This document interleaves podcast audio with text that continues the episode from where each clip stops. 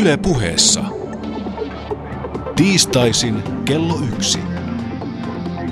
Perttu Häkkinen.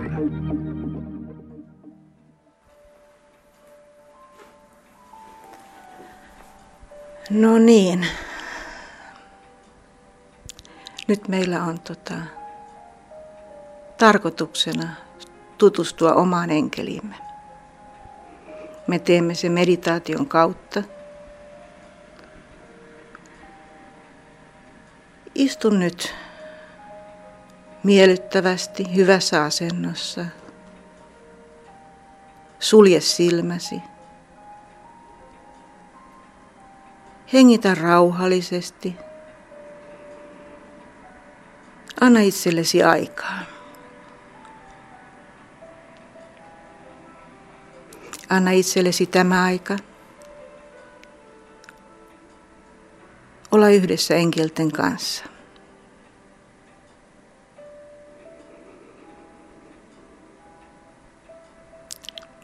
Siirry nyt mielessäsi. Kuvittele, että olet kesäisellä hiekkatiellä. Hiekkatiellä, jonka molemmin puolin kasvavat suuret puut. Kun kävelet tätä hiekkatietä pitkin, askeleesi rahisevat. Kuulet, kuinka hiekka rahisee jalkojesi alla. Pieni tuulenvire koskettaa poskeasi, hiuksiasi. On aikainen aamu.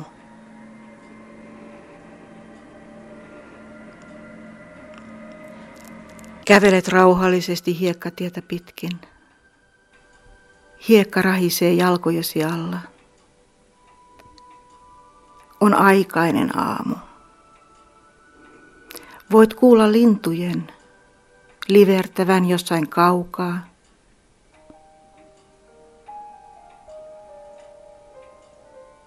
Sinulla on rauhallinen ja tyyni olo. Ja kun kävelet hiekkatietä pitkin, huomaat tien oikealla puolella rakennuksen. Kirkon. Kävelet sitä kohden ja näet, että kirkon ovi on auki. Ketään ei näy missään.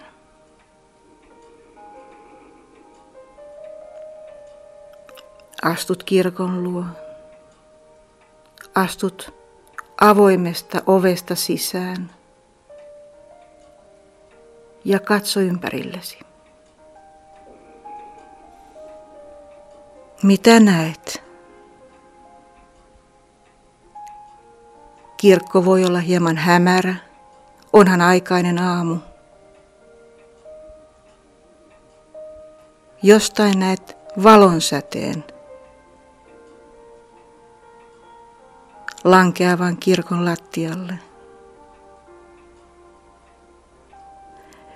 Näet puupenkit ja istahdat sille.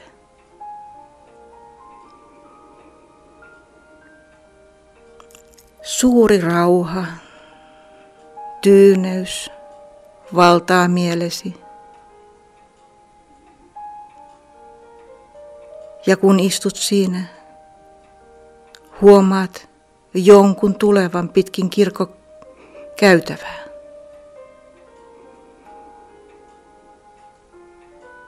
Vaalea olento, oman enkelisi.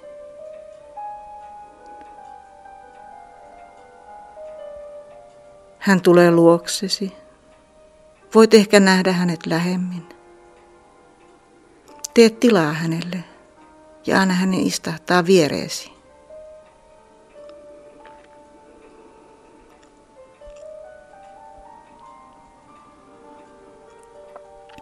Voit kysyä häneltä aivan mitä tahansa. Voit pyytää häneltä mitä tahansa. Tunnet hänen läsnäolonsa tuttuna ja turvallisena.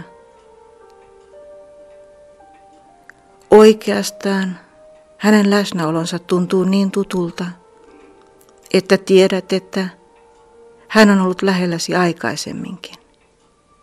Et vain ole tiennyt sitä, että se on ollut enkelisi.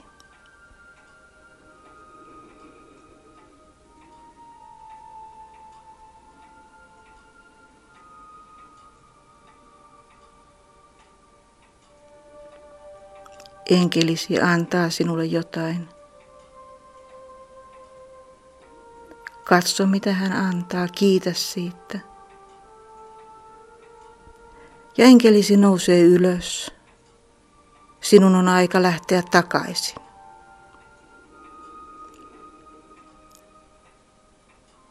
Kävelet pitkin kirkon käytävää. Enkelisi jää taaksesi. Ja kun astut kirkosta ulos ulkoilmaan, huomaat, kuinka kirkas maailma onkaan. Kuinka kirkas ja kaunis maailma onkaan. Tiedät, että voit milloin tahansa tulla tapaamaan enkeliäsi uudelleen. Joko tähän kirkkoon tai minne tahansa muualle.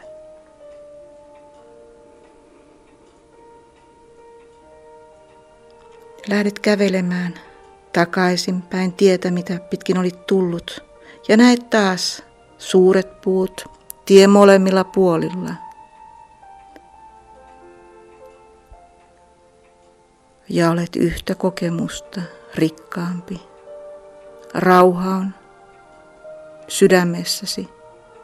Rauha on ympärilläsi.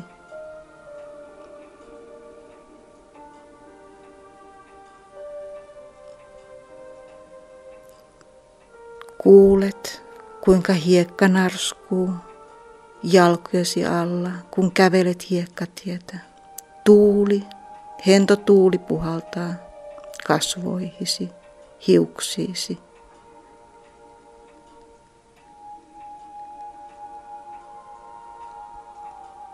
Ja siirryn nyt tähän huoneeseen, tähän paikkaan, tähän aikaan takaisin.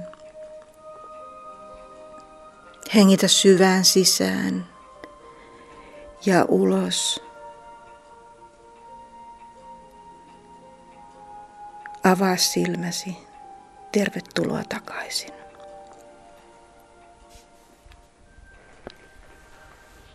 Mitä ihmettä juuri äsken tapahtui? Te saatatte kysyä. Minäpä kerron. Kollegani Panu Hietaneva otti juuri enkelihoitaja Tarja Miettisen johdolla yhteyden omaan enkeliinsä täällä Helsingin Vuosaaressa. Tässä ohjelmassa käsittelemme laajemminkin ihmisen suhdetta taruolentoihin, joten lämpimästi tervetuloa tämän viikkoisen päänavauksemme pariin. Minä olen Perttu Häkkinen ja kuulostellaanpa heti tuoreeltaan toimittaja Hietanevan tuntoja. Miten voit? Kokemus oli ainakin erittäin rauhoittava. Seurasin nimenomaan ohjeitasi, painoin pääni tuohon penkin selkänojaan ja kieltämättä se oli harvinainen hetki minun arjessani, koska olen yleensä hyvin kiireinen ihminen. No miten tota, Äh, miten, miten äsken, kun tota, tavallaan kuljettiin tätä hiekkatietä pitkiä, me tultiin, tavattiin täällä kir- kirkko. Minkälainen kirkko sulle oli? Minä kuvittelin itseni Rantasalmelle, josta isäni ja äitini ovat kotoisin ja heillä on siellä nykyään kesämökki. Ja kuvittelin hiekkatielle sinne itseni ja siinä vaiheessa, kun piti mieleen rakentaa kuvaa kirkosta, niin mä rakensin siitä semmoinen hyvin korkean, valkean, puhtaan vitivalkoisen kirkon keskellä sellaista niittyä. Vaude, toi oli aika, aika upea. Kaikilla ihmisillä on erilainen kirkko. Joillakin se on vanha kivikirkko. Mulla itselläni se on vanha kivikirkko, tällainen. Okei, no miten tota teidän enkelin kohtaaminen sujuu sulla? Ö, enkelin kohtaaminen sujuu niin, että mä Istuin penkissä, mulla oli erittäin mukava asento, pidin käsiä selkänojen päällä ja otin todella rennosti ja sitten se enkelihahmo, jonka kuvittelin siihen, tuli viereen, niin se oli minua aika paljon kookkaampi. hetken aikaa siinä katselimme sitten yhteisessä tuumin sinne kohti alttaritaulua hyvin levollisissa merkeissä. Okei, toi on ihan mielenkiintoista, koska kuitenkaan niin kuin suurin osa ei edes äh, niin kuin ajattele sitä alttaritaulua kohden, vaan useat tulee sivuovesta. Sekin on mahdollista nimittäin. Ja sitten se, että mua kiinnostaa tietää, että sait sä jotain enkeliltä? Ehkä se nimenomaan se rauhallisuus ja se hetken pysähtyminen, josta jo aiemmin mainitsin, niin se oli se asia, joka tästä ikään kuin jää päällimmäisenä mieleen. Tosi hyvä juttu, koska nimenomaan sitä sä tarvitset ja sitä enkelit antaa meille. Enkelit antaa juuri sen, mitä sä itse tarvitset. Ja tämä, että sä koit oman enkelin, niin sä voit milloin tahansa kokea sen. Enkelit useimmiten koetaan oman mielikuvituksen välityksellä, koska mielikuvitus on meille valtavan rikas. Se on se, minkä avulla me luodaan maailma. Tätä taloa ei olisi, jos joku ei olisi joskus kuvitellut sitä. Ajatelkaa, kannattaa aina ajatella tällä tavalla. Enkelit eivät ole mielikuvitusolentoja, mutta he tarvitsevat meidän mielikuvitustamme, jotta me voimme nähdä heidät. Mitä enkelit sitten tarkkaan ottaen ovat? Enkelit ovat Jumalan sanan saattajia tai absoluutin tai maailmankaikkeuden, miten nyt haluaa. Jumala on aika hyvä sana sinänsä, jolle ei sitä ota kauhean kirjaimellisesti. No jos ajatellaan tätä enkeliterapia tai enkelihoitoja, niin onko niiden voisiko sanoa aatehistoriallinen tausta, niin löytyykö se kristinuskosta vai teosofiasta vai mistä se löytyy? Musta tuntuu, että enkelihoidot on ihan niin kuin New Age-juttu. Mä en ole koskaan kuullut, että niitä olisi aikaisemmin tehty. Ja tota, esimerkiksi äh, historiasta mä en ole, ole löytänyt tällaista, että enkelihoitoja olisi tehty. Tämä on sinänsä varsin uusi, uusi asia. Onko tämä syntynyt sitten 60-luvulla, 70-luvulla tai milloin tätä on alettu harjoittaa? Mä luulisin, että tämä rupeaa olemaan tuossa vasta 90-luvulla ruvettu tekemään, että tota, mulle, ei ole, mulle, mulle opetti, tämä on niin hassu juttu, että mulle opetti kerran kauan aikaa sitten, niin tämmöinen vanhempi nainen opetti tämä ja sanoi, että sä joskus tulet tarvitsemaan enkelihoitoa ja mähän silloin suunnilleen mä nauroin hänelle – ja meni monta vuotta ennen kuin mä rupesin, että vasta kun mä oikeastaan olin jo tässä oman yrityksen perustanut, niin sitten mä tavallaan niin kun uskaltauduin tulemaan kaapista ulos. Tämä on ihan sellaista, ennen vuotta 2000 en olisi kyllä, en olisi kyllä kertonut kenellekään yhtään mitään. Pitävätkö ihmiset sinua sitten hupsuna? Ei, ei. Mä olen jalat maassa. Siis nimenomaan ainakaan mä en usko, että kovin monet pitää. Tietysti joku voi pitää, mutta ihan rauhassa. Se ei oikeastaan mua häiritse. Mulla on erittäin jalat maassa. Se, mitä mä kerron enkeleistä yleensä ihmisille, on se, että, että enkelikokemukset on aina henkilökohtaisia kokemuksia. Sitten voi lukea kirjoja. Voit lukea valtavan paljon kirjoja, niistä on olemassa muiden ihmisten kokemuksia ja sitten on olemassa myöskin tämä historiallinen viite, mikä siinä on. Ja esimerkiksi kun mä pidän enkelikursseja, enkelihoitajakursseja, niin se on sitä, mitä ne lukevat, niin on sitä oikeastaan aika tietyllä tavalla tylsää niin kuin tätä tietopuolta, mitä on, mitä enkeleissä tiedetään sinänsä. Ja myöskin mun oman kokemukseni mukaan, mitä mä olen. Mä en ole käynyt mitään enkelikouluja koskaan. Et se on se, mä olen lukenut kirjoista ihan tätä tosiasiaa ja sitten tota, sen oman kokemukseni mukaan mä olen koko ikäni sinänsä havainnut enkeleitä. Enkelit, voidaan sanoa, että enkelit on sama Jumalalle kuin auringonsäteet on auringolle.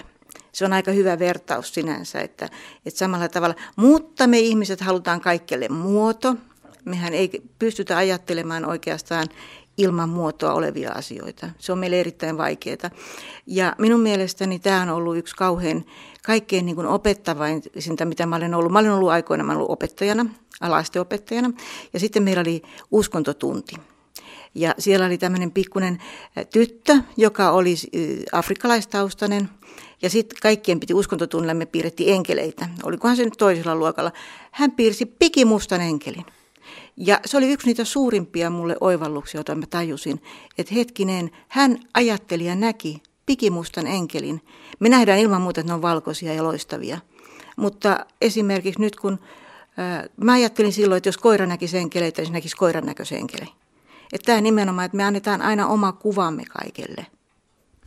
Minun kyllä täytyy sanoa, kun tein äsken tuossa tuota enkelimeditaatiota sinun ja Panun kanssa, niin minun enkelini ei ollut valkoinen. ei ne aina olekaan valkoisia. Se on ihan, että, että joskus sä voit ajatella, että enkeli on ää, keltainen tai sininen. Se saa tavallaan ää, värinsä arkkienkeleistä. Tämä on usein, että et tota, aikaisemmin mä näin erittäin selkeästi enkelit. Tänä päivänä mä en enää näe heitä yhtä selkeästi. En mä tiedä, mistä se johtuu, eikä mua oikeastaan kiinnosta. Mä havaitsen, havaitsen enkelit ja kaikki ihmiset havaitsevat eri tavalla enkelit. Minun oli vähän sellainen tumman harmaa, voisi sanoa. Onko tämä tyypillistä? Ei, se ei ole tyypillistä. Se on ihan mielenkiintoista sinänsä. Mä melkein sanoisin, että, että tota, et tietysti mitä, mitä, mitä se tuo sulle mieleen. Tässä on paljon kiinni, että joku sanoi esimerkiksi, että jos hän näkisi vaaleanpunaisen enkelin, niin hänestä se olisi aivan hirveetä. Että tämä nimenomaan, että mitä enkeli, mitä se antaa sulle. Niin kuin se antoi, sulle se antoi rauhaa. Ja mun mielestä aivan ihana, koska se rauha näkyy sussa edelleenkin. Panu on kieltämättä verrattain seesteinen, seesteisen oloinen tällä hetkellä. Hän hyvin usein stressaa ja pinkoo päivät pääksytysten. No mitä sitten, kun puhutaan enkelihierarkioista, niin voitko selventää kuulijoillemme, mikä on enkeleiden hierarkinen järjestys?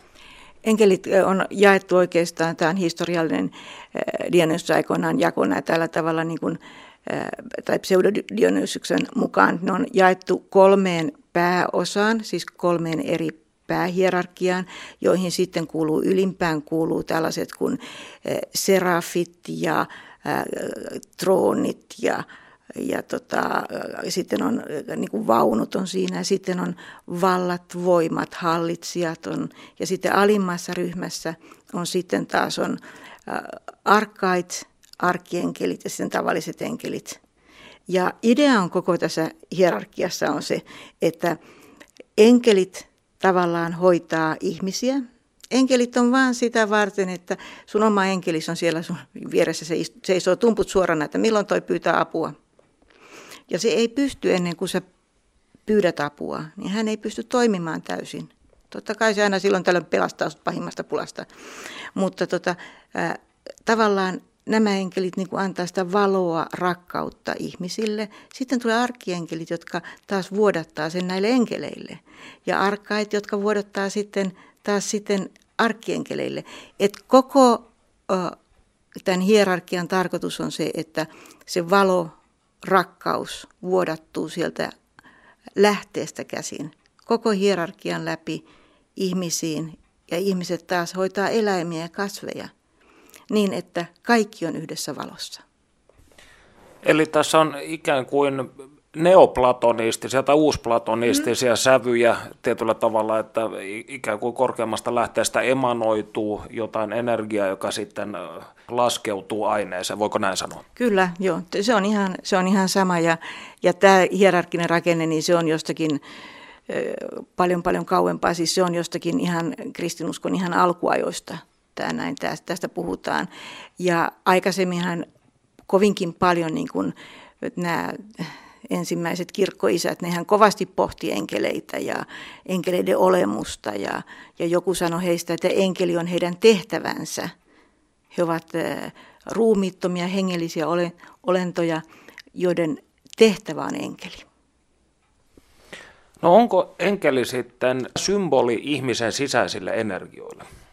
Ei, sitä se ei ole, vaan se on symboli sille energialle, joka laskeutuu Jumalasta. Se on, se on nimenomaan, ihminen näkee, kokee sen tietynlaisena olentona. Mutta se on nimenomaan, se ei ole ihmisen oma energia. Miten kristityt tai valtavirta kristityt sitten suhtautuvat tähän? Pidetäänkö tällaista esoterismina tai jopa okkultismina? Nyt puhutaan, mikä on kristitty. onko se Kristuksen seuraaja vai onko se kirkkokristitty. Kirkkokristityt, siis kirkko, kirkko ei tiedä, miten suhtautua enkeleihin. Mä kysyin nettipapilta, nettipapilta voi kysyä kaikkea, se on netissä toimiva pappi. Ja, ja tota, minä kysyin, että no miten, mitäs, mitäs mieltä se nyt olet tuota enkeleistä.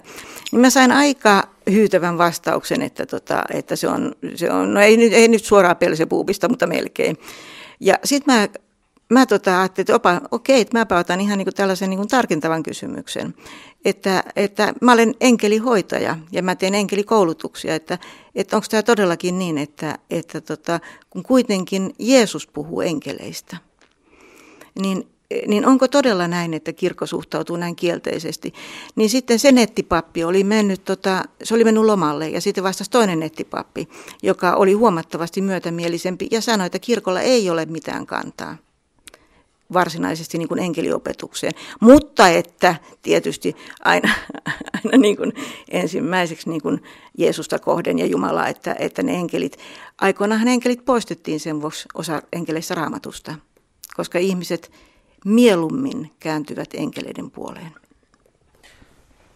No jos enkelit edustavat hyvää ja valon voimia, niin onko pahoja henkiolentoja sinun mielestäsi myös olemassa, joita voi ikään kuin vetää samalla tavalla puoleensa? On, mutta mä en yleensä puhu niistä, koska sitä, mistä me puhumme, sitä, mitä me ajattelemme, sitä me vedämme puoleemme. Ja mun mielestä pahaa sinänsä ei ole olemassa. Eli tässä on ikään kuin tietyllä tavalla tällainen sympateettisen magian ajatus, että ne ajatukset, mitä sinun päässäsi liikkuvat, niin ne saavat aikaan tietynlaisia muutoksia. Kyllä, se on ilman muuta, että, että jos sä ajattelet tekeväs pahaa, ajattelet päivästä päivään, niin kyllä sä jonain päivänä teetkin. Tai jos ajattelet pahoja asioita, niin tavallaan sä, niin kun, sä luot sitä todellisuutta. Tämä on ihan sellainen, joka on, et minkä vuoksi ajatella pahaa, kun voi ajatella hyvää? Niin, ylhäällä kuin alhaallakin, eikö tämä ole vanha her- hermeettinen maksimi? Viittasit tuossa ensimmäisen kertaan, kun tapasit oman enkelisi. Millainen kokemus tämä oli? Mä tapasin oman enkelin, kun mä olin kolmevuotias. Mä olin tota lastenkodissa ja mä istuin lattialla, puulattialla, ikkunan edessä ja hakkasin semmoisia palikoita yhteen, numeropalikoita, kirjainpalikoita ja yritin saada auringonsäteitä vangittua niiden väliin. Ja tota, yhtäkkiä semmoinen valtavan suuri hahmo oli mun edessäni, nosti mut ylös ja käänsi ympäri ja työnsi juoksemaan. Se on ainoa asia, jonka mä muistan siitä asiasta. Mun äitini kertoi sitten paljon myöhemmin, kun mä kerroin kerran hänelle tästä, että kun mä tällaisen muistan, niin hän kertoi, että, että joo, että ennen sitä mä en tiennyt edes, että mä adoptoitu. Niin hän kertoi sitten, mä olin varmaan joku jo 7-8-vuotias, niin hän kertoi, että joo, että, että, että hän on adoptoinut mut ja hän yritti kauan aikaa löytää tyttö, jonka voisi adoptoida. Ei onnistunut ja hän ei voinut saada omaa lasta.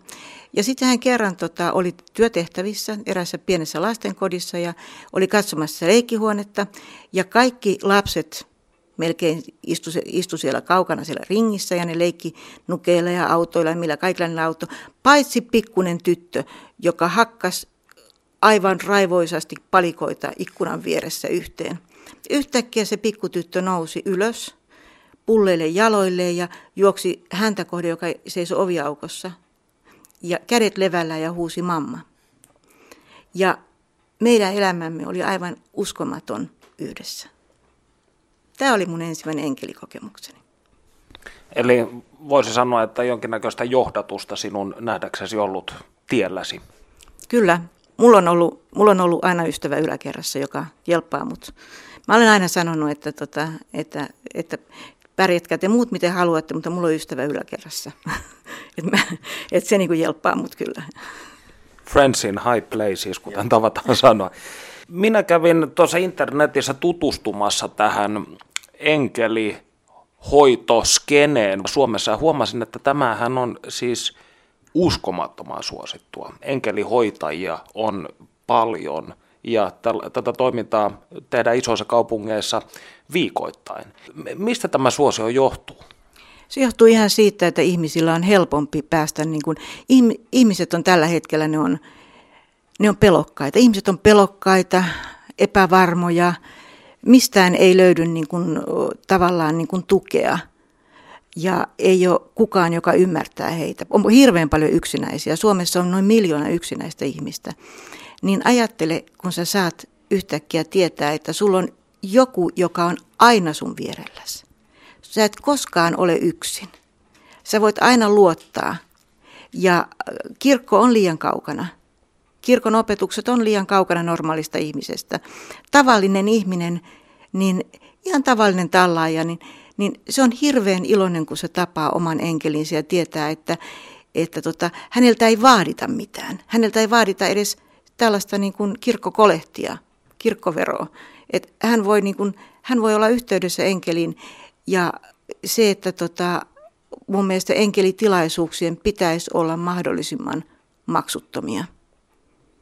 Se on yksi, joka mulla on esimerkiksi, että mulla on, mua on paljon itseäni niin kuin moitittu siitä, että mun enkelikurssini, jotka kestää kuukauden suunnilleen, niin ne maksaa 300 euroa. Niin tota, mä olen aina sanonut sitä, koska on olemassa sellaisia, jotka maksaa niin kuin tuhansia. Niin mä olen aina sanonut, että, että enkelten viestit on ilmaisia, vain materiaali maksaa. Että se on yksi tällainen, joka on. Voiko ihmisellä olla enemmän kuin yksi enkeli?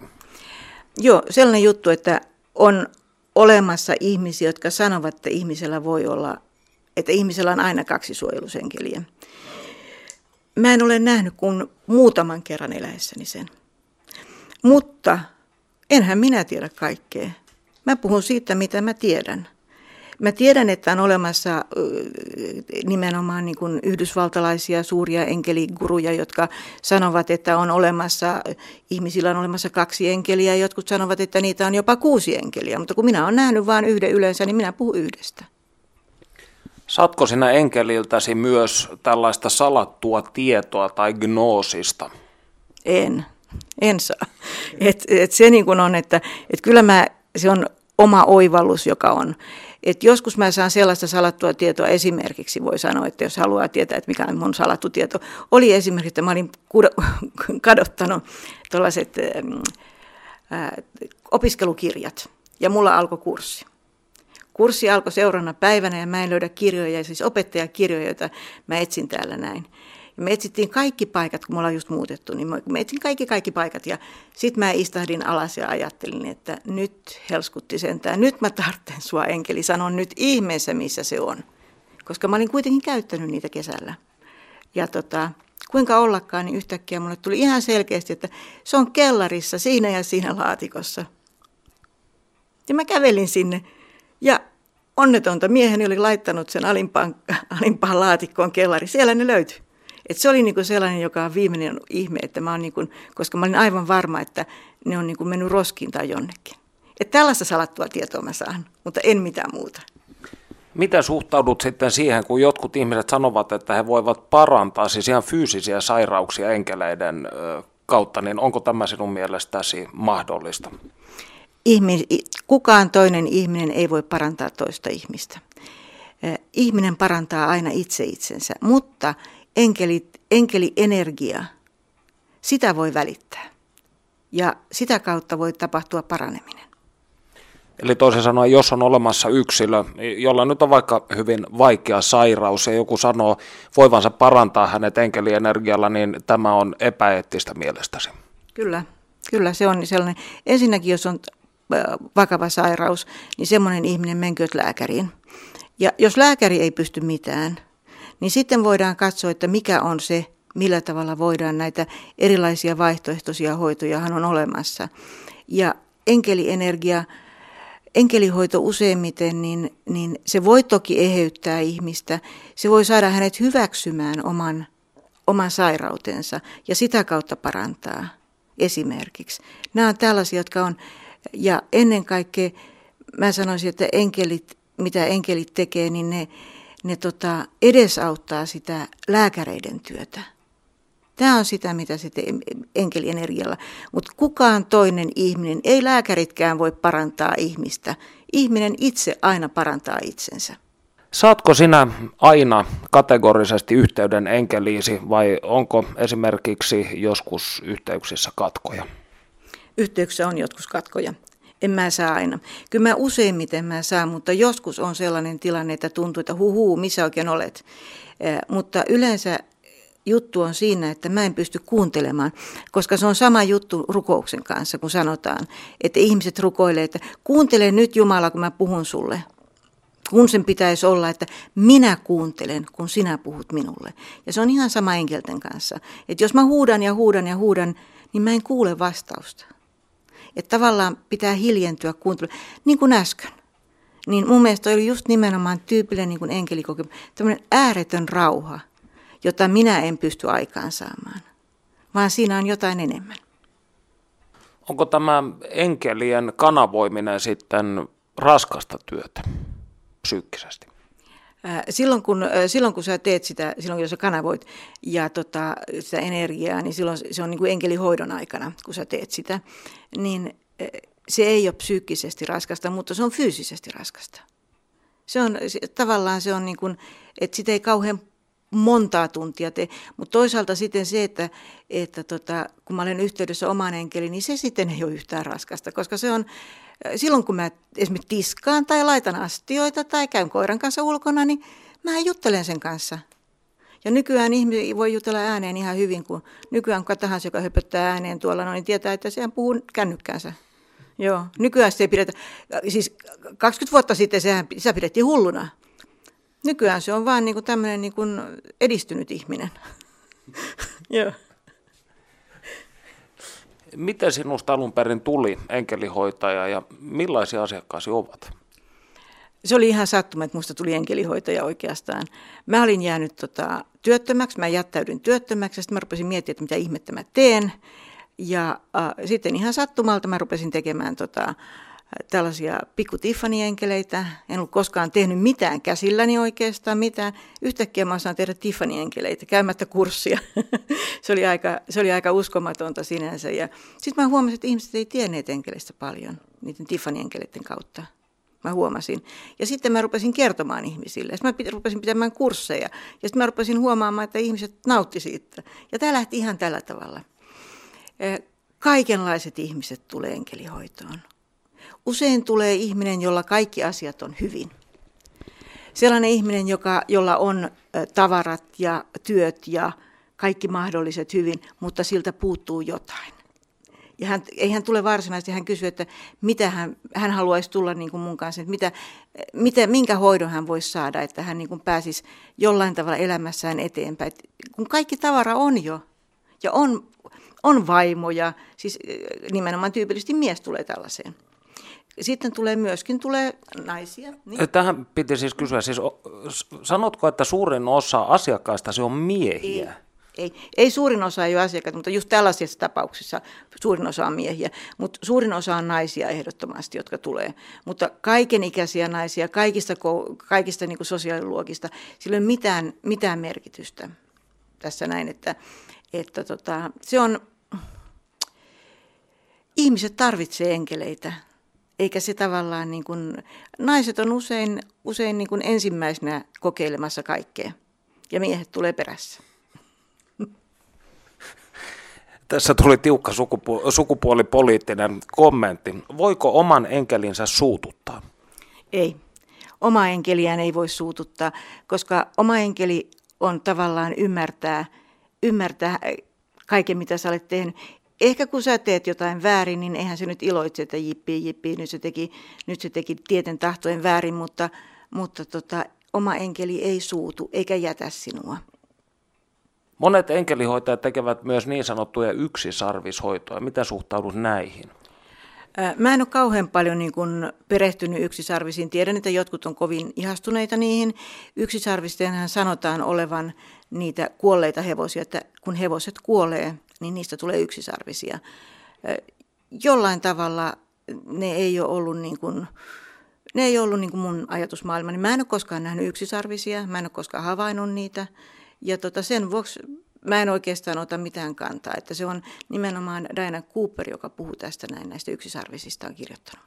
Mikä on sinun viestisi ihmisille, joiden mielestä enkelit ovat vain taruolentoja? Kannattaa, kannattaa tota, ajatella asioita syvemmin ja kannattaa antaa enkeleille mahdollisuus, koska oma enkeli voi auttaa ihmistä valtavan paljon hänen elämässään. Lämmin kiitos haastattelusta Tarja Miettinen. Kiitos. Perttu Häkkinen. Yle Puhe. Hetki sitten enkelihoitaja Tarja Miettinen puhui ohimennen yksisarvisista ja yksisarvishoidoista.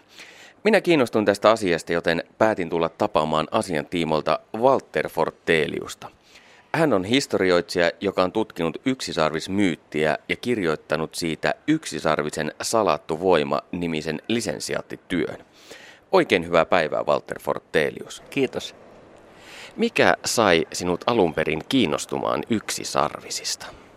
Veljeni Mikael, vanhin veljeni, on paleontologi. Hän tutki villasarvikuonoa ja kiinnostui sarvikuonojen ja yksisarvisten yhteydestä, joka on aivan selvä. Minä itse olen historioitsija ja olen pitänyt saduista, että minulle se oli hyvin kiehtovaa lähteä hakemaan jonkinlaista selvitystä tämmöiselle tarulle ja miten nämä kaksi eläintä liittyy yhteen. Kuinka vanha on taru yksisarvisesta? Se on vaikeaa sanoa. Se on siis taatusti me tiedetään, että se on noin 2000 vuotta vanha. Se saattaa olla paljon paljon vanhempi, mutta se häviää kulttuuritietoihin, joista meillä ei ole ihan varmaa päivitystietoja. Millainen on yksisarvisen syntytarina? Onko tästä jonkinlaista tietoa? Niitä on kaksi. Yksi on ilmeisesti vanhimmassa versiossaan iranilainen, hyvin hyvin vanha, jossa se liittyy hyvän ja pahan taisteluun, jossa jos sen yksinkertaistaa hyvin paljon, niin pahojen voimien voittaessa tämä suuri alkujärvi, josta kaikki vedet, kaikki vedet juoksevat maan pinnalle, myrkyttyy. Ja ainoa tapa poistaa tämä myrkky on yksisarvinen olento, hyvän puolella, joka upottaa sarvensa veteen ja puhdistaa tämän, täten tämän veden. Onko yksisarvisen aina liitetty tämän kaltaisia positiivisia ja parantavia asioita? Yleensä, paitsi että Irani ja Intia, jotka on nämä vanhimmat, toinen versio on tämä, josta meillä on meidän oma valkoinen hevonen, jolla on sarvi, niin siellä yksisarvisen taru melko varmasti liittyy kuivakausiin, niin kuin tämä iranilainenkin. Mutta se on vaan se, että Intiassa se on yksisarvinen, joka tuottaa tämän kuivakauden. Mielikuvissani tosiaan yksisarvinen on valkoinen eläin. Onko sillä muita olomuotoja näissä vanhoissa tarinoissa? Sillä on ollut aikojen kautta hyvin, hyvin monta eri versiota. Länsimaissa se on yleensä tullut, vaikka se on aasi, lammas, vuohi, on, se on vaihdellut näiden hahmoissa. Sitä näkee hirvenä, sinä näkee peurana, mutta hyvin kauan me ollaan ajateltu sitä valkoisena hevosena. Onko yksisarvinen aina ollut nimenomaan eläin? Ei. Sen yksi kaikkein vanhemmista versioista on semmoinen, jossa yksisarvinen on tietäjä, jolla on valtavaa voimaa – hän hankkii aivan suunnattoman voiman seksuaalisella pidättyvyydellään, niin valtavat, että jumalat pelästyvät ja lähettävät kuivuuden maahan. Ja kuningas, joka kutsuu tietäjät puheilleen, saa tämän tietää ja myös sen, että ainoa tapa pelastaa maa kuivuudesta on vietellä yksisarvinen, jonka takia nuoria naisia tai nuori nainen lähetetään. Ja tehtävän suoritettuaan yksisarvinen tuodaan kuninkaan palatsiin. Tämä toistuu meidän kaikkein vanhimmassa tunnetussa yksisarvissadussa. Tämä on intialainen tarina. Hyvin, hyvin. Tämä on se, joka saattaa olla jopa 3000 vuotta vanha.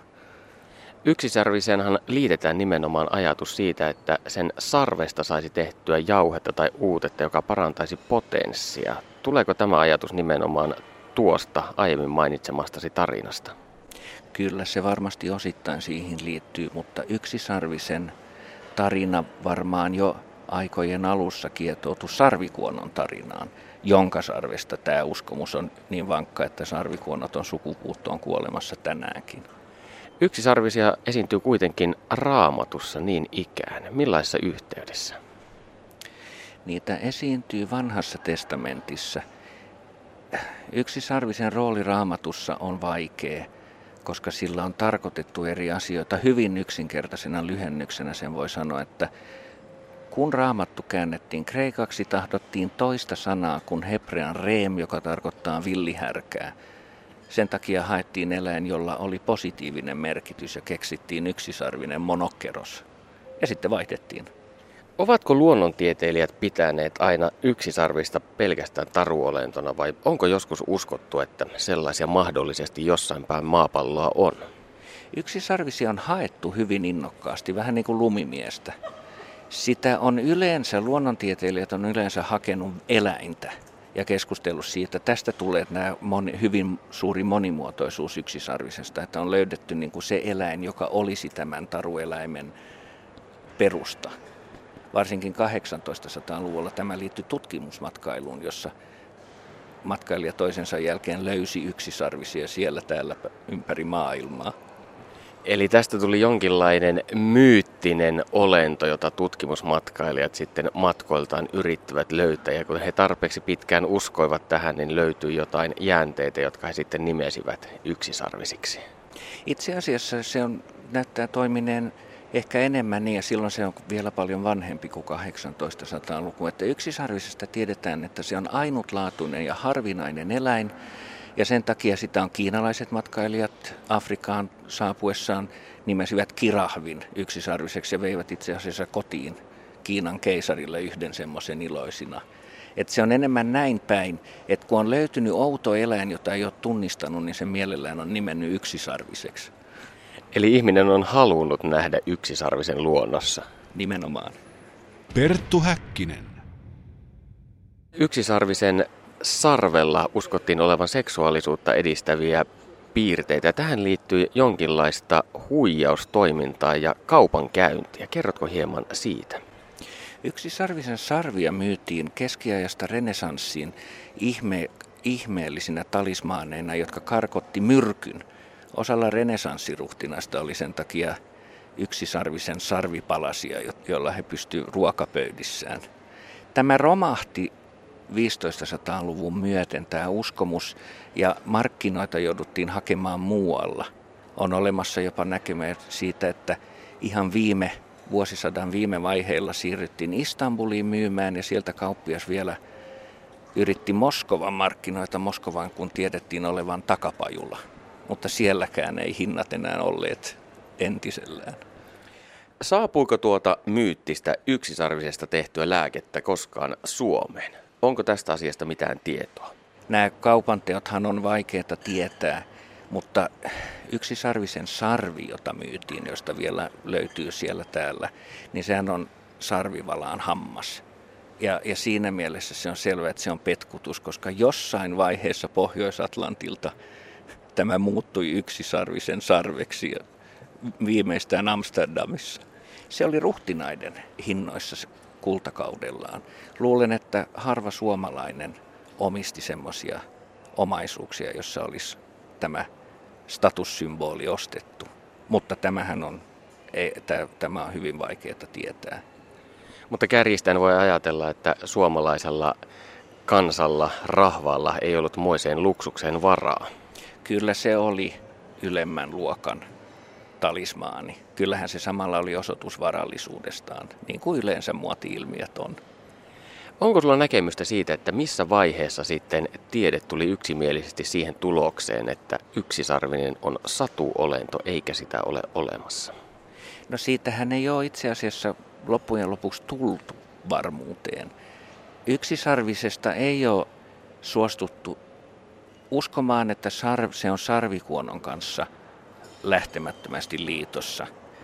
Mutta nykyään harvemmin löytää luonnontieteilijöitä, jotka tahtoo osoittaa jonkun eläimen jossain päin maailmaa tämmöiseksi alkuperäiseksi yksisarviseksi, että satu on säilynyt paremmin kuin uskomus eläimeen. Ellei uskon niin kuin totuus on, että sarvikuono on sen perusta. Mistä se johtuu, että tämä legenda yksisarvisesta on säilynyt niin hyvin tuhansia vuosia meidän päiviimme saakka? se on yksinkertainen tarina. Siinähän kerrotaan ainutlaatuisesta eläimestä, joka aivan selvästi on miespuolinen. Tämän eläimen voi vain tietty koskematon nainen vangita, ei kukaan muu.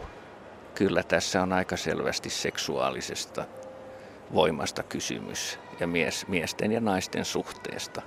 Vaikkakin Tarua niin kuin kaikissa on olemassa bysanttilaisia kirjoituksia, joissa huomautetaan, että ei se nainen ole niin pakollinen. Kyllä miehet, jotka on pukeutunut naisten vaatteisiin parfymoituneena, toimivat yhtä hyvin metsästäjinä. Eli tarina on muuttunut tarpeen mukaan. Tämä on yksisarvisen tarun perusta. Se on hyvin yksinkertainen ja siitä luodaan hyvin helposti omaan aikaan sopivia uusia satuja. Tutustuit meidän innoittamana internetissä yksisarvishoitoihin. Millaisia ajatuksia nämä yksisarvishoidot herättävät tutkijassa? Se sopii varsin hyvin yksisarvisen tarinaan. Siinä yhdistyy ymmärtääkseni meditaatio, joka on hyvin tärkeä osa meidän nykyaikaa, jossa kulkee näitä säteilyjä ja hyvinvointia ja muuta. Se ei ole suoraan tunnistettavissa vanhemmista saduista, mutta se sopii varmaan hyvin tähän ja se kuvaa kanssa varsin hyvin sitä, että näitä vanhoja elementtejä, parantava vaikutus, hyvää mieltä, hyvää oloa, sehän poistaa jopa, huomasin jossain, negatiivisia auroja. Et siinä mielessä yksisarvinen on sopeutunut jälleen kerran omaan aikaansa. Perttu Häkkinen. Yle Puhe.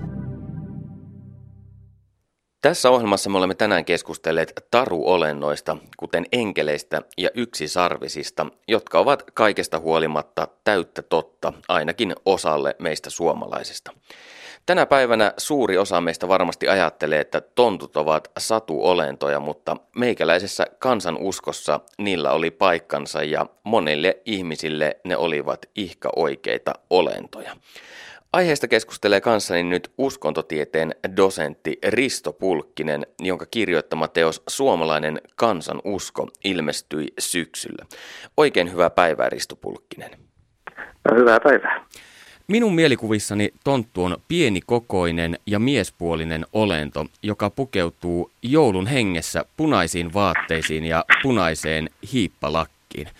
Vastaako tämä minun näkemykseni tontuista lainkaan sitä, millaisena tontun ulkomuoto nähtiin suomalaisessa kansanuskossa? No mä sanoisin näin, että jos me tarkastellaan tällaisia aika myöhäisiä tonttukuvauksia, joita kansan parista on saatu, sanotaan 1930-luvulta tai vielä 50-luvulta, niin, niin silloin tämä itse asiassa vastaa aika lailla tätä kansanomasta tonttukäsitystä, mutta siinä täytyy ottaa huomioon, että jos tullaan 1900-luvulle, niin siinä sitten jo tällainen kirjankuvitustaide ja ö, satukirjojen markkinoima kuva, kuva tontusta oli, oli vaikuttanut, eli tämmöinen aika lailla niin skandinaavisperäinen ja tosiaan tämmöinen taiteilijoiden ö, tuunaama kuva tontusta niin oli siirtynyt jo kansankulttuuriin. Mutta että mitä sitten kauemmaksi historiaan mennään varaisempiin muistiinpanoihin, niin sitä niin monipuolisempi kuva tontusta muodostuu. Ja tontu saattoi näyttäytyä aika, aika äh, erikokoisena. Se saattoi olla ihan normaalin ihmisen, äh, ihmisen mitoissa ja, ja se saattoi olla myöskin naispuolinen ja olikin aika usein. Kuinka vanhoja ovat vanhimmat tunnetut viittaukset tonttuihin? No kirkkohan taisteli tonttua vastaan ä, alusta alkaen ja itse asiassa tonttu oli, näyttää olleen kirkolle aika mahtava vastustaja. Ja sikäli niin skandinaavisissa kirkollisissa lähteissä, keskiaikaisissa lähteissä jo tämä tontun palvonta tuomitaan. Meillä Suomessa varsin maininta tontusta on Agrikolan, meidän uskonpuhdistajan niin sanotussa Jumalan luettelossa vuodelta 1551, kun hän Salttarin eli psalmien kirjan suomennoksen esipuheeseen laittoi opetustarkoituksessa listan suomalaisten palvomista epäjumalista, niin siellä hän mainitsee tontun ja, ja hyvin paheksuvassa ö, asiayhteydessä, eli hän rinnastaa tontun suorastaan piruun. Hän toteaa, että tonttu huoneen menon hallitsi kuin piru monta villitsi. Mikä oli suomalaisten käsitys siitä, mitä tontut ovat? Mä yhdistäisin tontun niin kuin viime kädessä siihen vainajain palvontaan, joka Suomessakin on selvästi havaittavissa siitä lähtien, kun, kun elinkeinot, uudet elinkeinot, eli maanviljelys ja karjanhoito asuttaa ihmiset enemmän tai vähemmän paikalleen, niin silloin suvun edesmenneet muodostuvat suvun elinkeinojen suojelijoiksi. Ja tontun hahmossa ja tontun, tonttuun liittyvissä kansanomaisissa selityksissä selvästi löytyy viitteitä siihen, että, että tonttu mielletään jollakin tavalla ikään kuin tämmöiseksi suvun esivanhemmaksi, joka on tällä tavalla konkreettisesti tullut tämmöisiä auttaja hahmoksi taloon ja, ja ikään kuin sieltä kaunismaalta olisi muuttanut joku vainajista ja, ja asettunut tämmöiseksi konkreettiseksi kotijumalaksi. Oliko suomalaisilla tapana palvoa tonttuja tai uhrata niille? No ihan palvonnasta mä en nyt ehkä puhuisi, mutta tonttujen kanssa piti olla hyvissä väleissä. Eli, eli tonttu oli siis siinä mielessä aidosti haltija, joka siis hallitsi kyllä tätä talon piiriä. Eli, eli, eli tontun kanssa piti olla, olla tosiaan väleissä, mutta että se palvonta oli hyvin pienimuotoista, eli, eli lähinnä tonttua muistettiin juhlapäivinä. Hyvin tyypillinen arkistomuistiinpano kertoo, että, että jouluna tai, tai muuna suurena juhlapäivänä, niin tontun piti saada lautasellinen puuroa. Se pantiin sitten jonnekin talon nurkkaan ja sitten se useinkin sieltä, kun aamulla tultiin, herättiin, niin huomattiin, että se oli sieltä hävinnyt. Eli se oli konkreettinen osoitus siitä, että tonttu oli käynyt sen uudinsa nauttimassa. Perttu Häkkinen. Millaisia yliluonnollisia voimia suomalaiset uskoivat tontuilla olevan? Mä oikeastaan käyttäisin itse kovin mielelläni koko tuota sanaa yliluonnollinen kansanuskon yhteydessä, koska kansallehan kaikki oli oikeastaan ihan luonnollista. Mutta, mutta sanotaan näin, että Tontulla oli tämmöisiä niin kuin yliinhimillisiä vaikutusmahdollisuuksia. Eli Tontun tehtävä oli, oli taata talon onni ja, ja sen se teki myöskin hyvin tämmöisellä niin kuin abstraktilla tavalla. Eli, eli kun Tonttu oli hyvällä päällä ja, ja vaikutti siellä talossa, niin silloin talo menestyi. Mutta että kyllä Tontulla oli myöskin, myöskin tämmöisiä ihan konkreettisia toimia – tyypilliset tarinat kertoo, että jos isäntä vaikka, isännältä vaikka jäi kirveen varren vuoleminen kesken illalla, vaikka hän niin parhaansa mukaan koetti sen viimeistellä, mutta ei jaksanut ja meni nukkumaan, niin sitten aamulla huomattiin, että kirveen varsi oli vuoltu loppuun. Siinä oli valmis kirveen varsi pöydällä, niin silloin ajateltiin, että tonttu oli käynyt tekemässä tämän toimen loppuun. Mutta kyllä tontuilla oli tietysti myöskin tämmöisiä ihan yliinhimillisiä tai jos niin halutaan sanoa, niin, niin yliluonnollisia voimia siinä mielessä, että jos tonttu pahoitti mielensä jostain syystä, niin, niin silloin se vaikutti sen koko talon menestykseen. Eli, eli talo yksinkertaisesti saattoi joutua tärviölle, jos, jos, jos tontun kanssa ei oltu väleissä. Olivatko tontut aina hyviä vai esiintyykö myös niin sanottuja pahoja tonttuja? Mä tulkitsisin niin, että kyllä tonttu lähtökohtaisesti oli, oli niin sanoaksemme hyvä olento, eli se oli suojelushaltija tai tämmöinen kotijumala. Mutta sitten kun tullaan taas sen myöhäistraditioon, sanotaan 1800-luvun arkistomuistiinpanoihin ja 1900-luvulle, niin sitten alkaa ilmetä tämmöisiä rappeutumisilmiöitä tässä tonttutraditiossa, eli, eli aletaan puhua tämmöisistä räyhä, räyhäävistä tontuista tai, tai tontuista, jotka käy emännän kanssa siittämässä lapsen ja sillä sitten selittyy esimerkiksi perheeseen syntynyt kehitysvammainen lapsi tai tonttu saattaa käydä varastelemassa naapuritavoista tavaraa. Tämmöisiä pahantapaisia ja epäsosiaalisia tonttuja alkaa sitten näissä myöhäistraditiossa tulla esiin.